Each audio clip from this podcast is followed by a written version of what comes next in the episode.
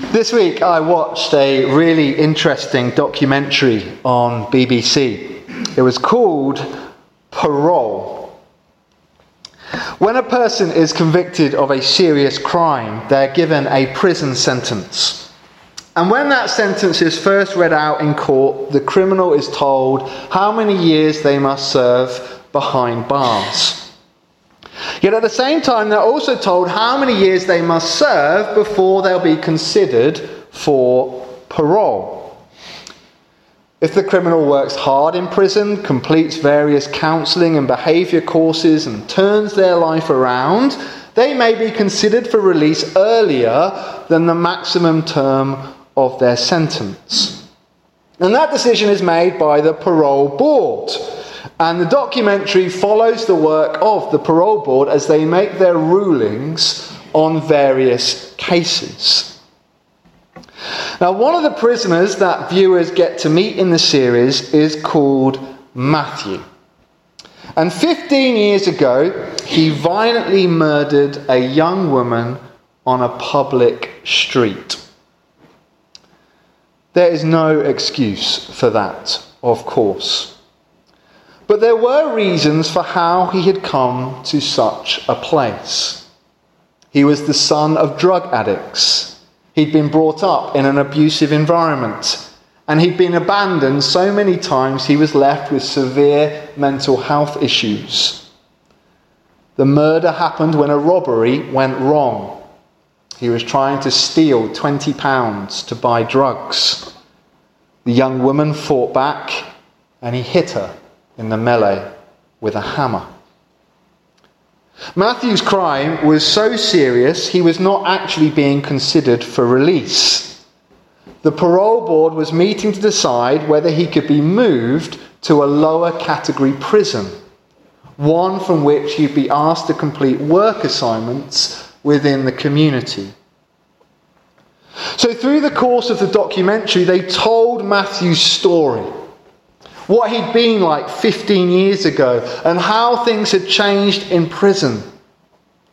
What was most interesting to me was that Matthew had become a Christian. We saw him praying in the chapel. We met the prison chaplain that worked with him week in, week out. And it really did seem like a miracle was at work in Matthew's life. He had full remorse for his crime. His character and temperament had changed. He was not perfect yet. He still made mistakes. And in this instance, one of those mistakes actually cost him his parole. But the ongoing transformation was undeniable. The prison chaplain vouched for it, and I, for one, believed it. I thought it was a great example of the power of God to forgive and turn around even the most broken and hardened of lives. But how does God do this? How does God get in behind bars and through locked doors? How does God break through decades of bitterness and resentment, pain and sin? How does God make someone new? He does it by His Holy Spirit. There are no limits or barriers to the work of the Holy Spirit. There is no heart that the Holy Spirit cannot reach. And there is such life giving potential in the Spirit that truly anything can happen when the Spirit goes to work. In our reading from John's Gospel, God turned up behind locked doors. He did the same for Matthew in prison in 2020. And as a result, whether Matthew ever gets parole or not, one day we will meet him in glory and we will celebrate God's goodness by his side. And I look forward to it.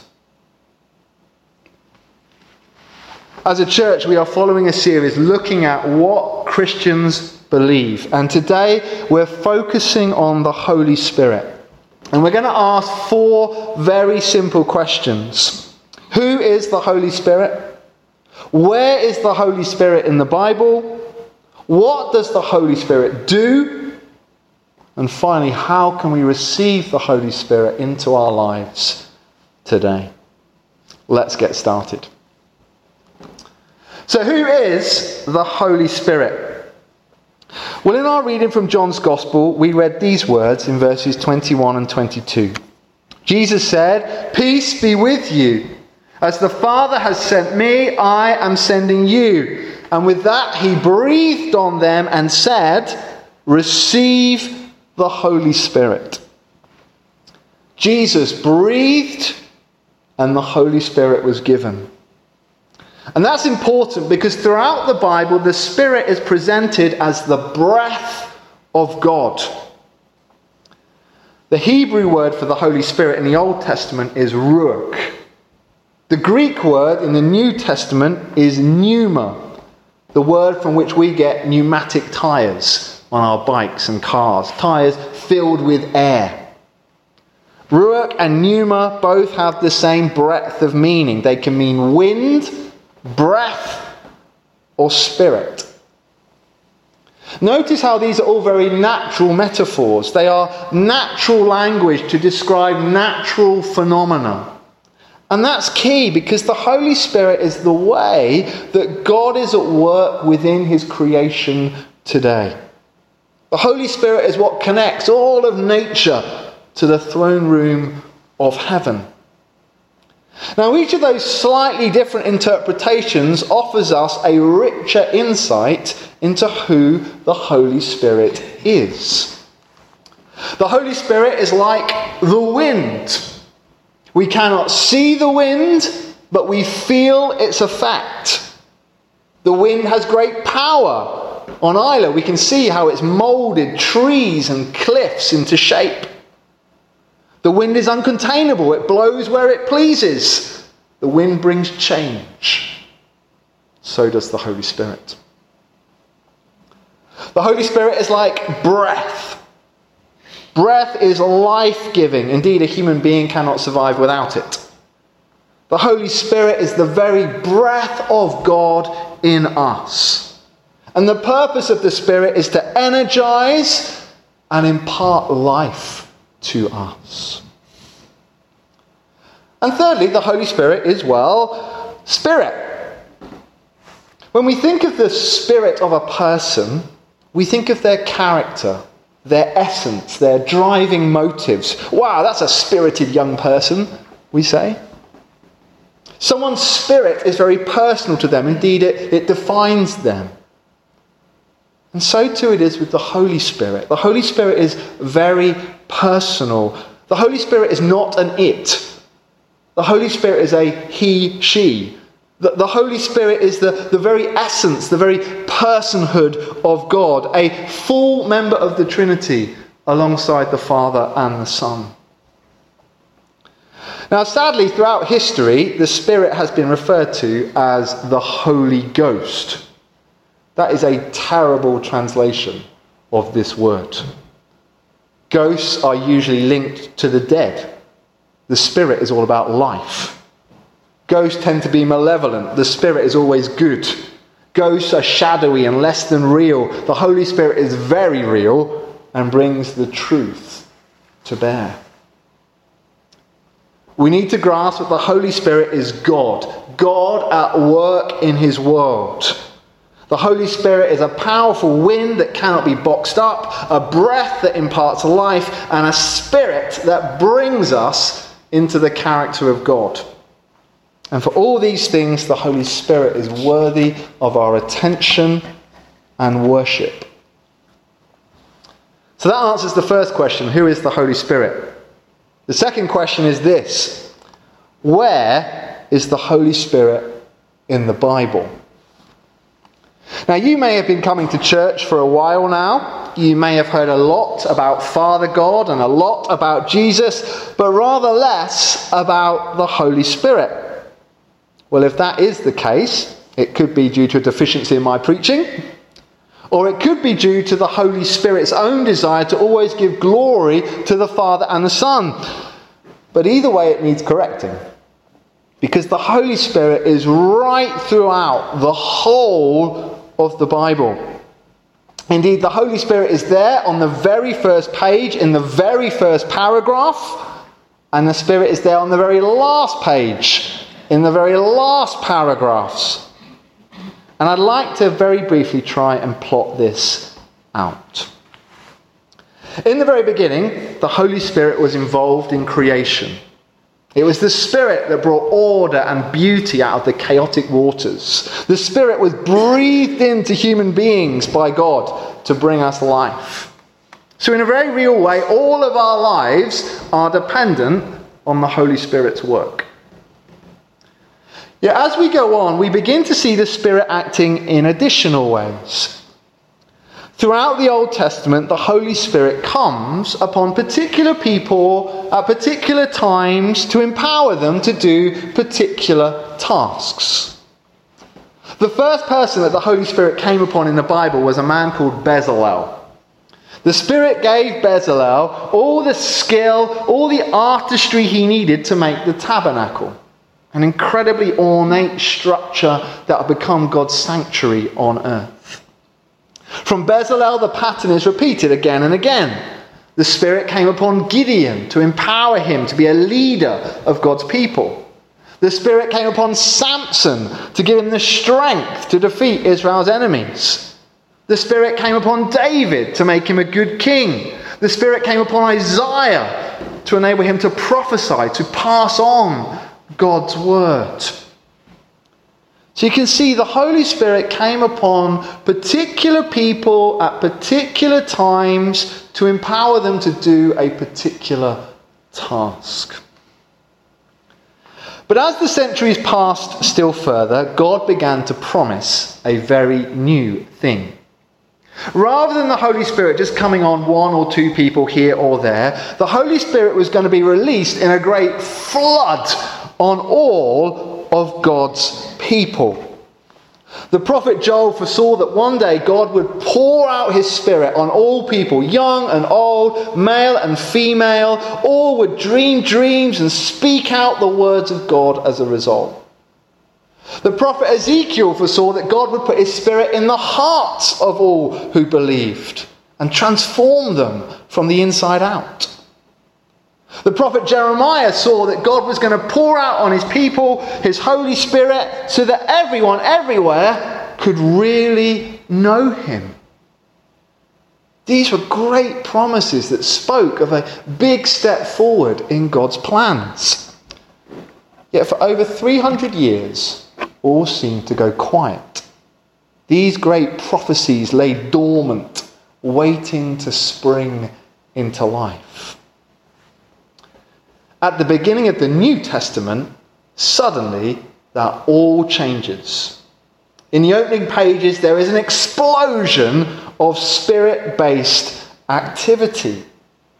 In the Christmas story, Mary, Elizabeth, Zechariah, John the Baptist, and Simeon all have the Holy Spirit come upon them in a very short space of time. And the effect of the Spirit on them all was the same. They began to announce that God's promises of old were about to be fulfilled. And this was seen most clearly of all in the ministry of John the Baptist. He told everyone that he was preparing the way for the one who would come after him. He baptized with water, but the one who was to come would baptize with the Holy Spirit. And it's worth noting the literal meaning of the word baptize here, because the word baptize does not mean sprinkling, it doesn't mean a few drips of liquid here and there. The word baptize means immerse, flood, drench, overwhelm. When God's promised Messiah came, he was going to give God's people the Holy Spirit in a way that totally changed their lives. It would empower them to change the world around them. When the Spirit was released, there'd be no holding him back. He would flood over any barriers that people tried to put in his path. And of course, having made that great promise, John the Baptist then introduces us to Jesus.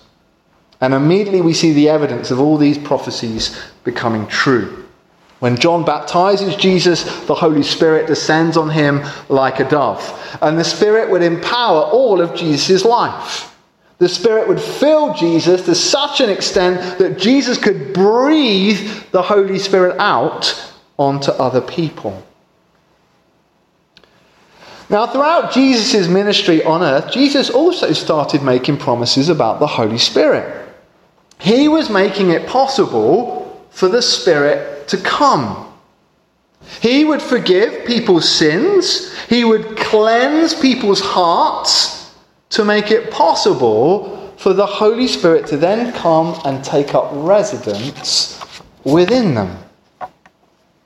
Eventually, after his death and resurrection, Jesus told his followers that he must go back to heaven so he could then pour out his Holy Spirit on them all. They were to wait in Jerusalem until he did it. And afterwards, in the Spirit's power, they were to go out into all the world and share the good news of the gospel. And of course, this is precisely what happened. Forty days after his resurrection, Jesus ascended into heaven. Ten days after that, the Holy Spirit came down in wind and fire on the day of Pentecost. And from now on, the promise of the Bible is very clear. Anyone who repents of their sin, believes in Christ, declares that through baptism, will receive the Holy Spirit into their lives. And so the Holy Spirit now lives within believers everywhere. He is here in this room, here in our hearts. The temple of the Holy Spirit is God's church right across the world. And from there, the Spirit is reaching out, drawing others into the kingdom, telling them about Jesus. From there, the Spirit is driving all things on until the day when Christ returns and God's purposes are finally completed. Now, I know that that is a whistle stop tour, but I hope we get the point. The Holy Spirit is fully God. The Holy Spirit is throughout the whole of the Bible. Indeed, it was the Spirit that empowered the Bible to be written. And the Holy Spirit is the driving force behind the purposes of God. And right now, the Holy Spirit lives within the hearts of all those who believe. So that takes us on to our third question What does the Holy Spirit do? And the answer to this is a lot. I could do a whole series of sermons on this one question. I could talk about the way the Spirit adopts us into God's family. I could talk about the way the Spirit unites us with all other believers. I could talk about the gifts of the Spirit or the fruit of the Spirit in our character. I could talk about the way the Holy Spirit prays for us and helps us to pray. But for now, I want to sum it up in three brief but hopefully memorable points peace, power, and purpose. And this is from our reading in John 20. After Jesus' crucifixion, the disciples were terrified. They'd lost their master, they'd lost their best friend, and they thought that their names were next on the Romans' execution list. And hence, in our reading, they're cowering behind locked doors. And so it was natural then that the first words that the risen Jesus spoke when he went to meet with them were words of peace. Jesus came and stood among them and said, Peace be with you. He actually says it twice. Just before Jesus breathes the Holy Spirit upon them, he says it again Peace be with you. And the Holy Spirit still works to bring peace into our lives today. With the Holy Spirit in our hearts, we are assured that Almighty God is always with us. We're never alone. He faces our challenges alongside us. He's always there to help us through them. The Holy Spirit brings comfort and calm. The Holy Spirit brings the assurance that one day we'll take our place in the kingdom of God.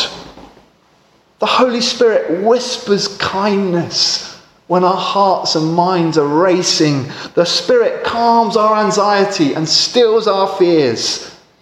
The Holy Spirit longs to bring peace into our lives.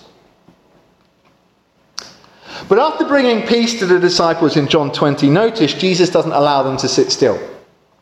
They now have a very important task to do. Jesus said, Peace be with you.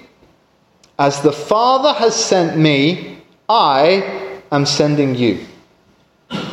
As the Father has sent me, I am sending you. And with that, he breathed out the Holy Spirit upon them. You see, the Holy Spirit brings purpose into our lives. The Bible describes the Holy Spirit as the driving force of creation. The Spirit is driving the whole universe on to God's intended conclusion. Well, so too the Holy Spirit drives us on in our lives. Through the Spirit, God leads his people out into the world to live and witness for him, to do the things that he would do. How does the Holy Spirit do this? Well, the Spirit does it by acting as a guide and a counselor. The Spirit leads us through our consciences. And the longer you are a Christian, the quicker you become to recognize the Spirit's voice in your being. When to act, when to speak, when to protest, when to make peace, when to sit still, when to pack up and move on entirely. The Spirit drives the people of God out to serve in His mission in the world. It gives us purpose. So the Spirit brings peace and purpose. Finally, the Holy Spirit brings power into our lives. Jesus gave his followers a huge task to do.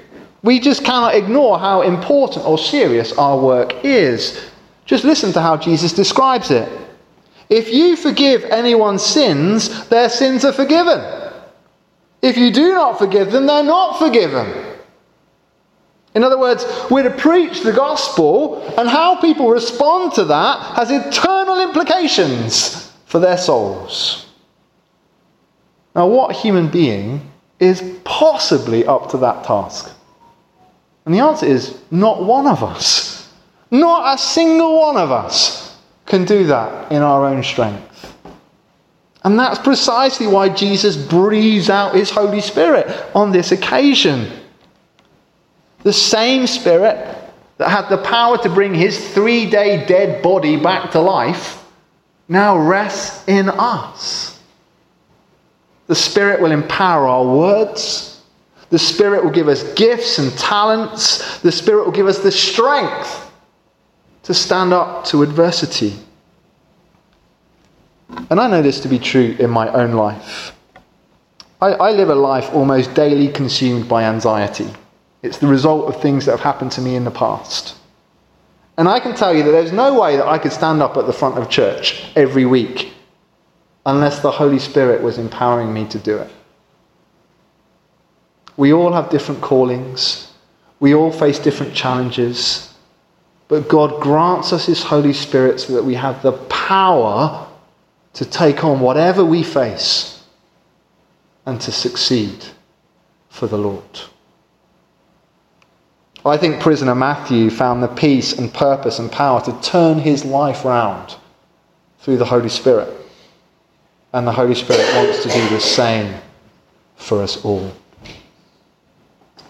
I hope this sermon's been a helpful explanation for us. I hope that it has led us all to the point where we recognize our own need for the Holy Spirit in our lives.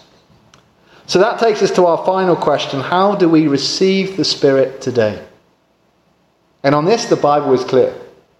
God wants to give His Spirit, and therefore He's kept the process very simple. On the day that that Holy Spirit first came, the day of Pentecost, the crowd asked the disciples, What should we do next? And Peter's response in Acts 2:38 was this. Repent and be baptized every one of you in the name of Jesus Christ for the forgiveness of your sins, and you will receive the gift of the Holy Spirit.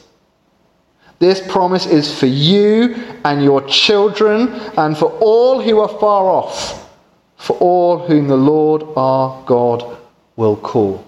In other words, you and me, 2,000 years later. This is a promise. A promise made to all believers, including us today. If we want the Spirit in our lives, we must repent of our sin, turn to believe in Jesus, and give our lives to Him, as symbolized through baptism. To receive the Spirit, all it takes is a simple act of prayer and faith, but a simple act that we must mean profoundly. And I urge us to make that step if we've not already done so. If we have, we can rest assured that the Spirit is already at work in our lives. If we're facing a tough time, we can always ask for a little extra, ask for God to fill us again because the good news is that God loves to pour himself out to bring help to his people. So let's turn to him now in prayer and receive his good gift.